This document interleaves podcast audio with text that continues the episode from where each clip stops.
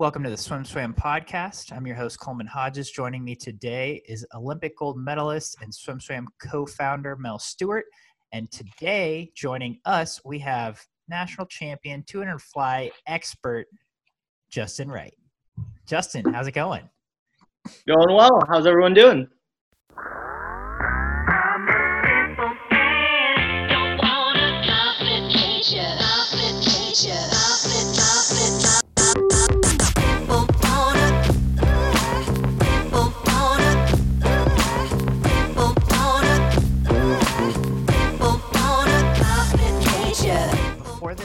Podcast, I was excited to see your uh, your beard growth and and what uh, what you were looking like during this quarantine, and then you show up and your your hair makes up for makes up for everything because it's looking awesome. Thank you. I actually did uh, right before I came to North Carolina. I well, first impressions. A lot of first impressions that I was gonna have to make. So I was just trying to be sure that uh, I didn't didn't look like I just came out of a four month quarantine. That's which you know that's admirable, but uh, I think yeah, your hair definitely makes up for it for me. So, uh, yeah. so we have been in quarantine for about four months now. You just made the move to North Carolina. What you know? Take us through your quarantine. What what inspired this move? How did you you know? Where were you in March? Where are you now? Oh well, it, it really had. It was kind of like a bit of a roller coaster. I, I mean, just as you know, so much new information was coming in, and then trying to sift through it, find out what was relevant, what wasn't, and then you know, trying to make a plan for the future with all this imperfect information. Um, because I'm a planner. Going into the summer, uh, actually all of 2019, really going into 2020 I set up this plan and everything. Did not account for Olympics not happening. So I kind of fell into this uh, question of what what was the purpose of it anyways? Well, why was I even swimming? Um, kind of turned into this whole existential dilemma. Uh, and as I was struggling to find motivation to work out and all of this, because there was absolutely no pool access for a while. Um, and most of the time I was living completely alone. So there was no one watching me. There was no one that would know if I worked out or not. Um, so so I really struggled, but uh, after a while, so so it was 108 days of no swimming. So it was probably 45 days in. I got really tired of doing nothing, and I, I was trying to figure out how to motivate myself to do things. Um, and yeah, so so it turns out I use media a lot. I, I never actually done that. So like TV shows, um, a lot of music. Uh, I turned to that for inspiration as opposed to turning to my teammates for inspiration. Um, and, and I think I kind of had more of an awakening with realizing that I can find motivation in myself and I can find determination and willpower and all these cool things, I don't necessarily need someone else to force me to do it to get it done. And, and that was a cool, like, kind of reframe it in my head. And I'm trying to apply it to, to more of my swimming. Yeah. You just want, I just want to jump in here. You said that you turned to media, and that and that and that brought you to this realization you can find inspiration in yourself. Was it was there mm-hmm. was there a particular piece of media where it was just sort of a everything you were consuming? Uh, so so it's funny. It, it started out as kind of everything, just consuming everything, and I was trying to find meaning in things. Um, but once I did find things, I would try and really, really figure out what was going on there. So one of the more interesting things that I think a lot of swimmers are into, uh, anime TV shows. So the interesting thing for the anime I watch, uh, the the one in particular was Black Clover. Some people might love it, some might hate it. Regardless, I, I like the ones that are you know people have some kind of powers, some great powers, and um, it's like fighting, adventure, and I really like it because I found that most of those shows follow uh, warrior principles. So it's all about fighting, being a warrior, this and that.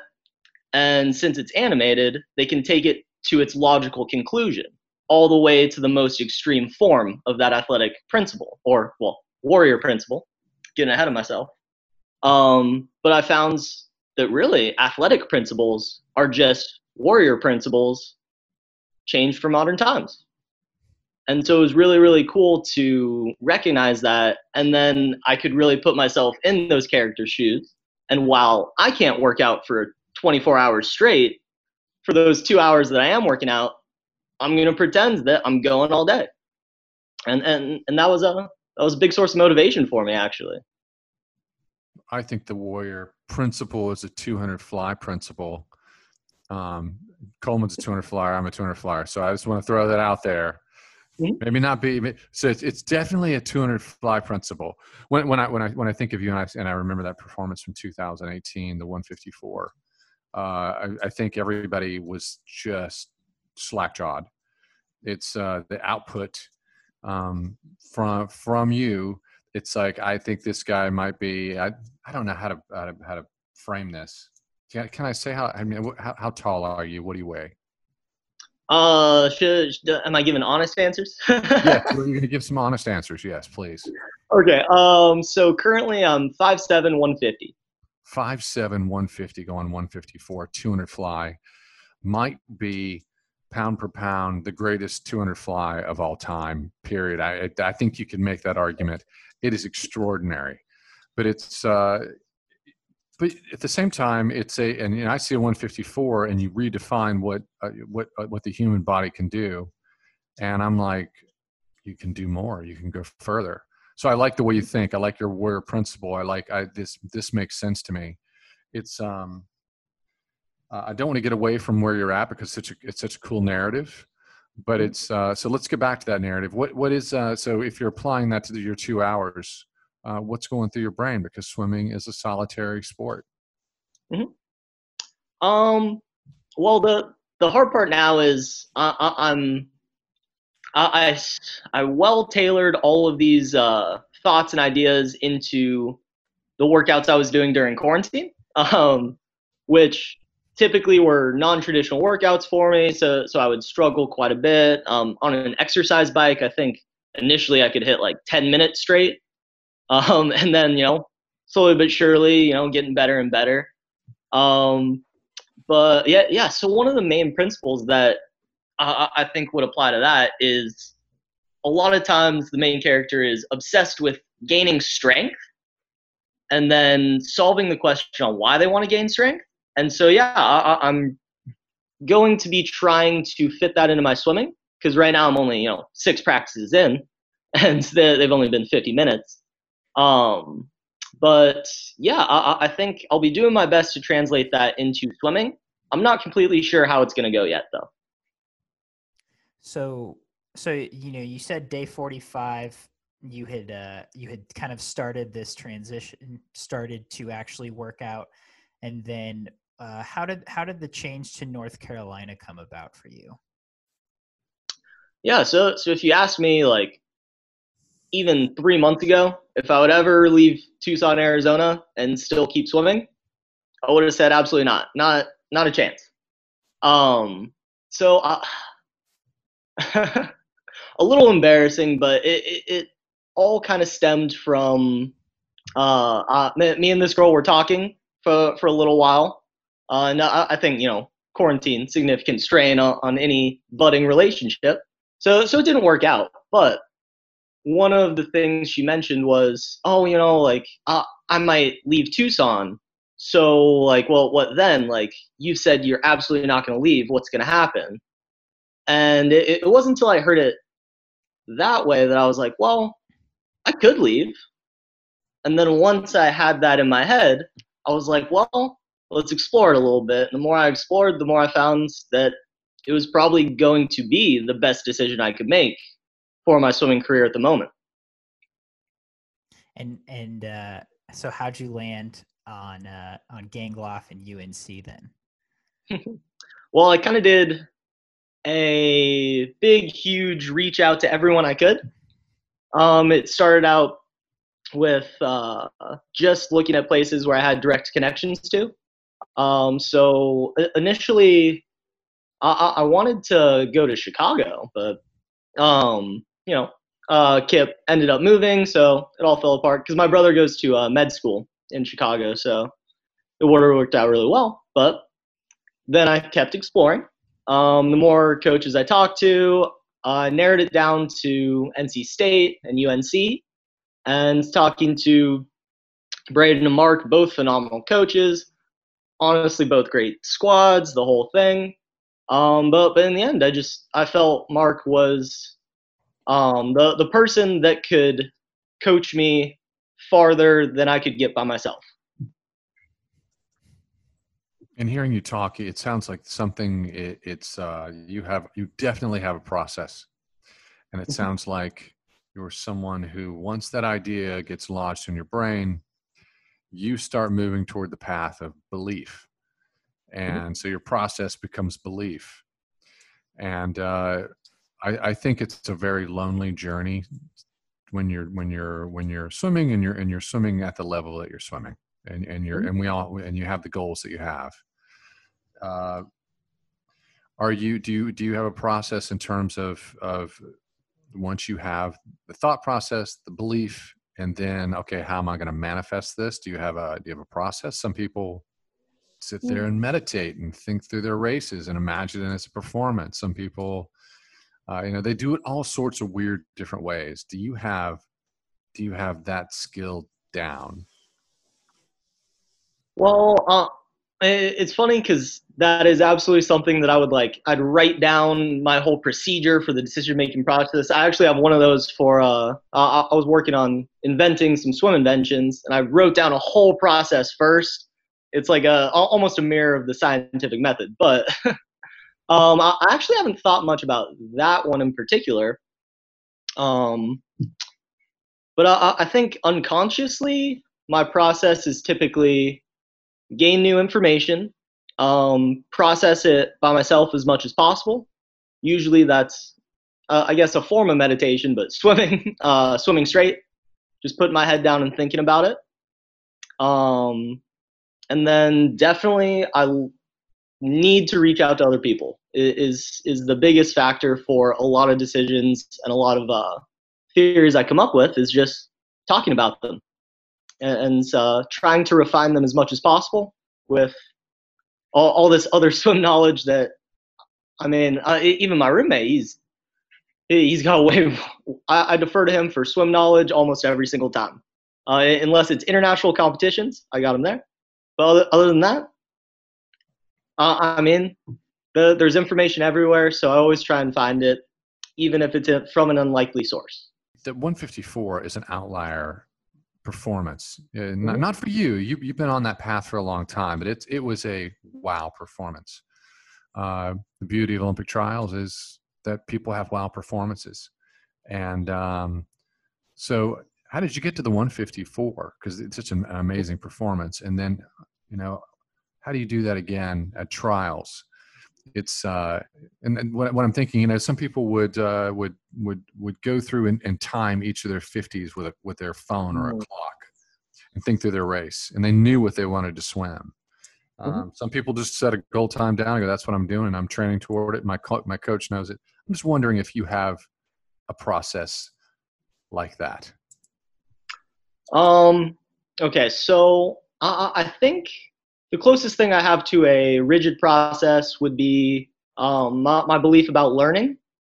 So uh, I've been working on refining this idea where I believe anyone can become great in swimming, you know, barring obvious uh, to certain barriers. Um, but the important thing is to find out how you specifically can become an Olympian because everyone's path is going to be different. There's no one formula. And the key is being able to learn yourself and learn about the sport enough to see the path. And um, I, I, guess I'm trying to do that for myself. And I have to look back a little bit and try and identify my actual path to that 154. And then, you know, gain all the other information to try and see a path past that 154 into the next goal. Um, so so I guess that'd be the closest thing I have to a, a rigid process, but yeah.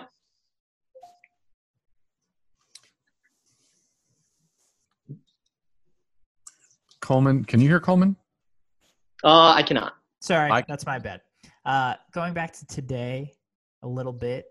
Can you hear me now, Justin? Yeah. Cool. Uh, you you you said you've been at UNC now. You've been training for uh, almost a week. Um, you know, obvi- you said 50, 50 minute workouts. What's that looked like so far? How do you feel like you've adjusted? Uh, what do you think of Chapel Hill? Well, I'm definitely loving the area.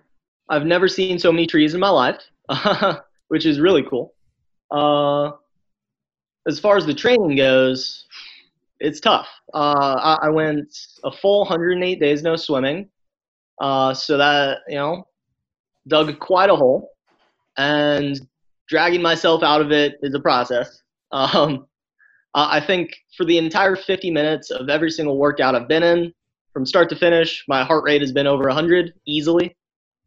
Um, so it- it's it's definitely a struggle right now, and I'm really not paying attention to what times I'm going in training. I'm not paying attention to how fast I'm going. All I'm trying to do is uh, reset, rebuild the aerobic capacity, and make sure all my details are still fine and sharp and ready for uh, some real training. Yeah. And are you doing anything outside of the pool also? Um, I'm not doing any outside training at the moment. Um, the swimming is definitely enough. Um, but I definitely have plenty of other things uh, getting started out here in uh, North Carolina. Well, let- let's let's talk about that. It's in, in your situation. It, it, financial support is is important, and uh, you shared with us a little bit before you you you, you hopped on some things that you're doing that uh, so you can make some money. Well, you're, you're an A three performance athlete. You have been for a while, and uh, that's a unique company. Uh, Dan Meinholz is a great guy, and uh, I know he takes a lot of pride in, in in what he does with this company. How's that experience been? Uh, it's great. Uh, I definitely love A3. I do enjoy that they're uh, uh, love Dan. He, he's great, and it feels and is a uh, definite family company. And it felt really good to um, jump in there as though I became part of their actual family, and uh, so so that's been really great. Um, the the tougher things come with the actual um, financial situations, especially during COVID crisis. Um, unfortunately, my contract is set up where a good portion of my potential money is going to be performance bonuses. And if there's no meets, can't get a performance bonus. Um, so, so unfortunately, that's been a little tough um, since you know most of my money has been centered around the actual competitions. So now I'm trying to diversify a little bit. Um, and uh, I'll be hosting, you know, some A3 clinics here and there, trying to do that, hopping into private lessons, getting a job with actual coaching, and I don't know what happened to my screen. We can see you. We can. Oh, see you did? Okay, it it just went to sleep. Sorry about that. No worries. um, but yeah, so that's uh that's the things I'm doing right now, and I'm trying to figure out how to pay rent on a uh, swimmer budget at the moment. And if you, if you guys are listening out there, it's a um, swimmer contracts going back to the 1980s. Have, have it seems like they've all been structured the same way, and they're and no matter who you are, uh, they are weighted to performance. That's where everybody makes their jack. That's where they make most of their money.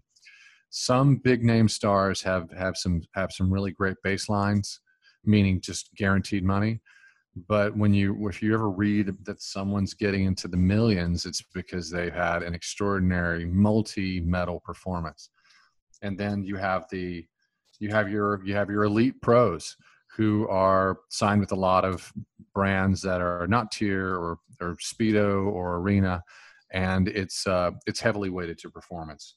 And that is a it keeps people engaged but that's just sort of the way the market rolls. It's interesting that you're doing so many jobs and i wonder uh, you know what kind of an emotional toll that takes. If um, yeah it's it's uh, i'm curious about that. It's you know how much um, Is it something you enjoy, or is it uh, is it is it hard? Um, well, uh, it, it's tough to say so far because uh, I haven't quite gotten into most of it yet. Um, I, I know that yeah, it's it's definitely a lot of effort, and especially trying to uh, work in a lot of these extra jobs and all that with true training. Um, I, I haven't quite thought up a plan on how to perfectly manage it all. Um, but yeah, shoot, I guess I hadn't thought about that. It's it's a it's it's a you know just to put in context back in you know Rowdy Gaines we all know the voice of the sport from the, the you know for, for NBC. Rowdy was a bellhop, uh, or excuse me, it was a night clerk at a hotel on the run up to 1984 because he didn't have financial support, and he couldn't because it was against the rules. But it's a uh, there's a, there's a long history in swim where athletes have, have had to do things behind the scenes that no one will know about. But something tells me that more than anything, it's not the time and energy that you've put in or you are going to be putting in. It's the emotional toll of you know, eh, can I can I make this money to support this dream and this path that I'm on? Mm-hmm. Um, it's it is that is that a uh, it seems like this here it sounds like in your voice it's like yeah this this sounds like sounds like it's a little bit stressful. Uh well i, I guess I'm, I'm starting to think that maybe i've been feeling a, a little bit of that stress but uh you know pushing it to the back of the head with keeping busy. Um but you know actually well look at that learning already it, even in this mel thank you because i'm definitely gonna have to think about that one and uh, take it into consideration moving forward because at the moment, I'm not completely sure. so you did mention that that you will be starting coaching mm-hmm. uh, for a club team there in Chapel Hill. Uh, has that you know? You, you mentioned you had some thoughts about starting to coach and how that how that might change the way you think about your own swimming. Uh, mm-hmm. Would you mind sharing those with us? Yeah. So the the first differences I've already started to run into um, is a lot of the thoughts, ideas, you know, advanced swim theory that I have in my head. Uh, basically, you want to throw it all away if they're too young for it. So it's it's uh, I'm trying to relearn the true basics of the sport, and I'm trying to find ways that maybe I either never really developed that early on, and now I've got some bad habit um, from age group swimming, or maybe it's uh, just something that, that I haven't thought about in a really long time. So, specifically, shoot, I had something written down. Sorry, Coleman. No worries. Take your time. My apologies. Sometimes I get ahead of myself. I just, you can probably tell, and I, I just talk and talk and talk we like swim theory. We're supportive of swim theory. We're always trying to develop our own swim theory because it seems like it changes every time you talk to somebody. Mm-hmm. Uh, yeah. So exactly that that is exactly how it is. I'm already shifting stuff up here right now. Um, so okay. So something more specific is intent. So intent is is uh, it's something that I never took into consideration really, uh, because I kind of liked to think that everything I do outside of swimming is separate from my swimming. Um, but the older you get, you have more and more trouble ignoring these things. Um, so I, I want to try and teach kids intent really early on, where every single thing they do, they think about why they're doing it and how it's going to affect their swimming. So I, am not sure I ever developed that early on. And now it's something that I'm really working on. Basically, I, I'm putting sticky notes all over the place, um, reminding myself, hey, got to go to bed on time. Hey, you got to eat. Eating is my biggest problem. I, I, I have no appetite, so if I forget to eat, I won't. Um, so, so it's keeping in mind the intention, and that, that's just one of the first things that I've thought about and I haven't even started coaching yet. So I'm sure there's going to be plenty more uh, tidbits to think about.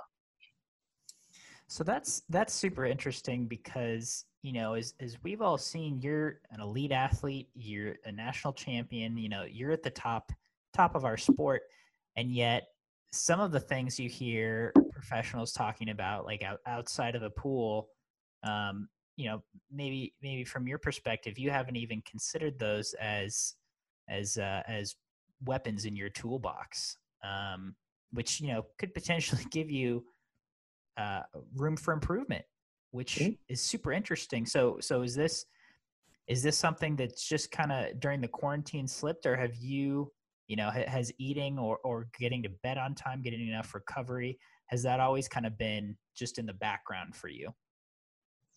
Uh, I'd say it it has definitely been just background. Uh, I think, especially in college, um, uh, perhaps I just developed the ability to ignore all the stuff that I did outside of swimming and still swim fast. Um, or maybe I was just working harder than I had to.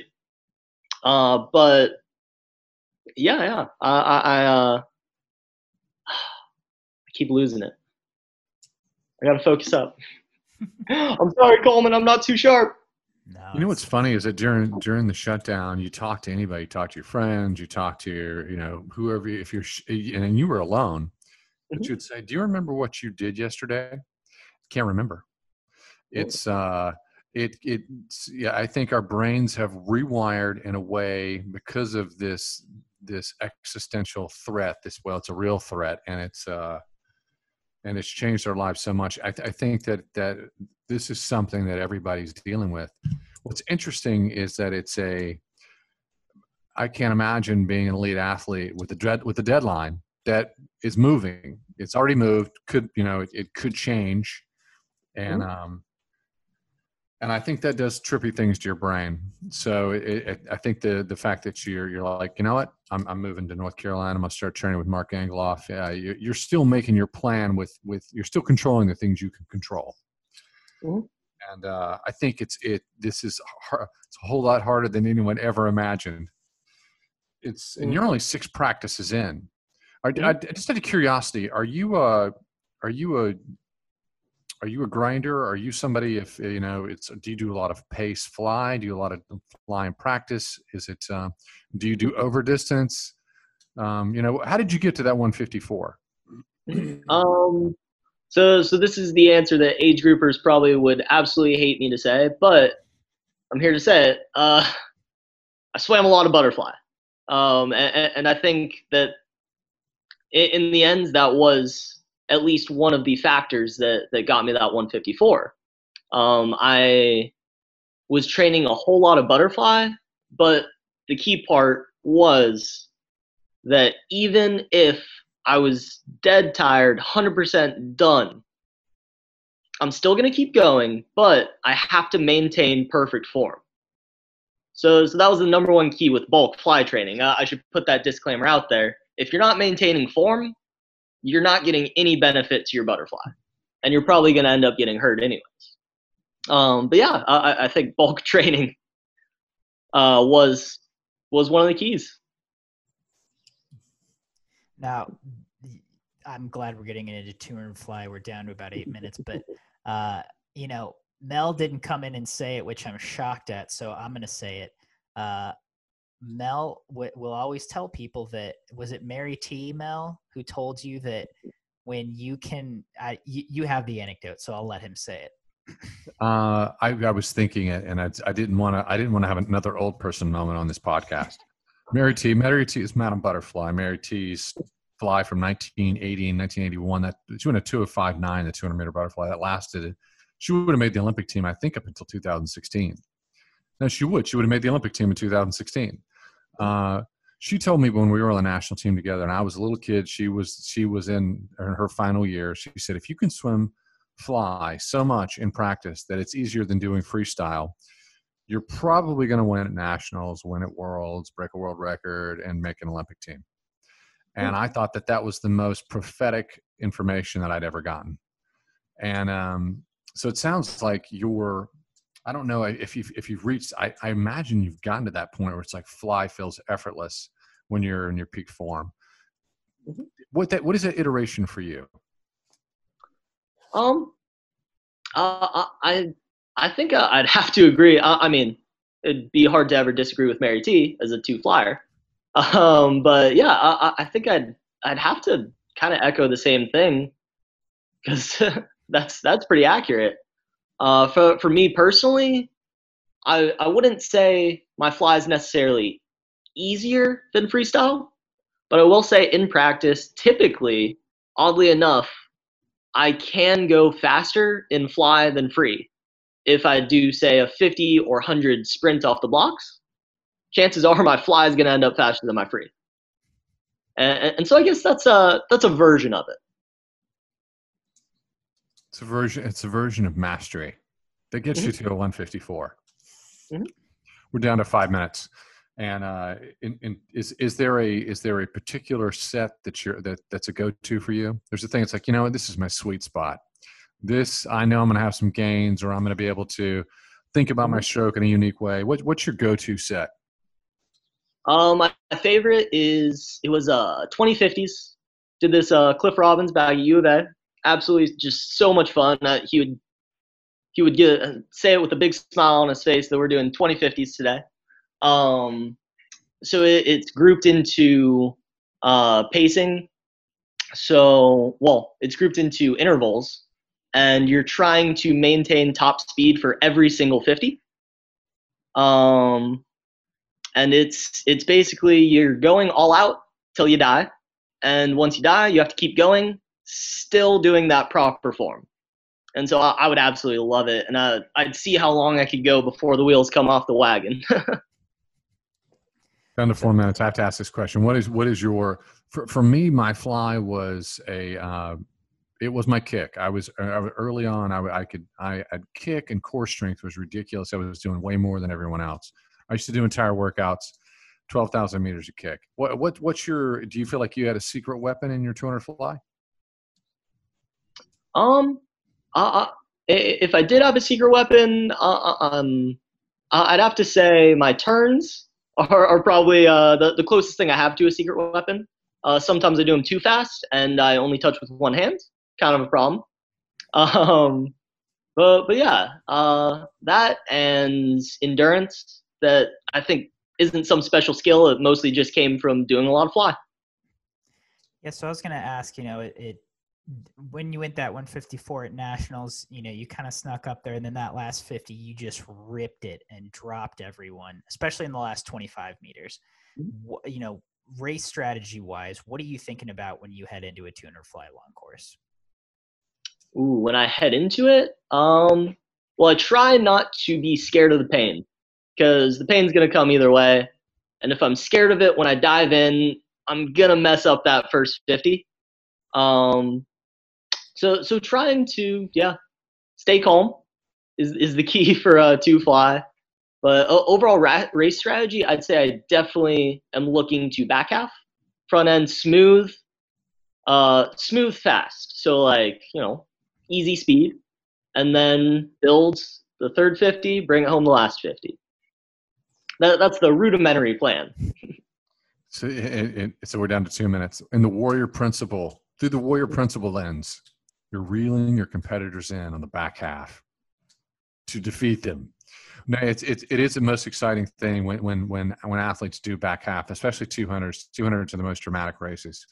Um, Jon Sieben comes to mind from 1988 when he came out of nowhere and, and won that won in that final 50. It's uh, is that is that your is that your comfort zone in terms of like it's like you, do you feel like I'm holding back? It's like just wait, I got it.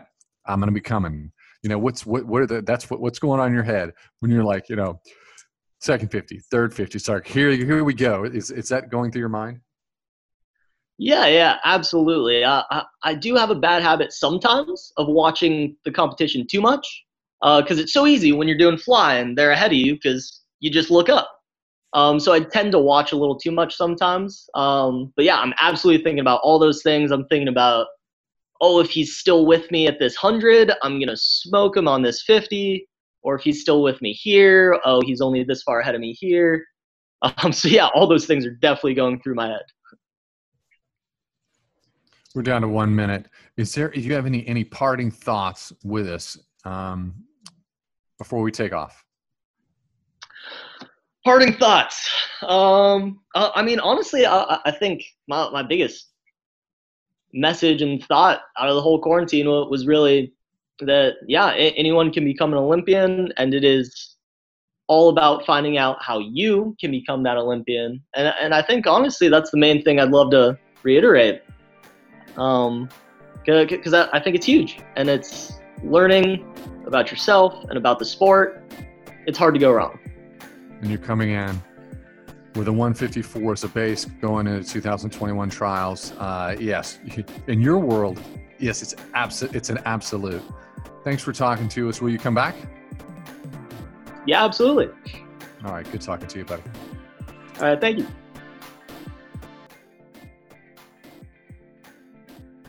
You've been listening to the SwimSwam podcast. Stay tuned for new episodes every week. You can take SwimSwam podcast on the go by subscribing on your favorite podcast platform. Look for links in the description below and be sure to subscribe to our YouTube channel for more videos as well.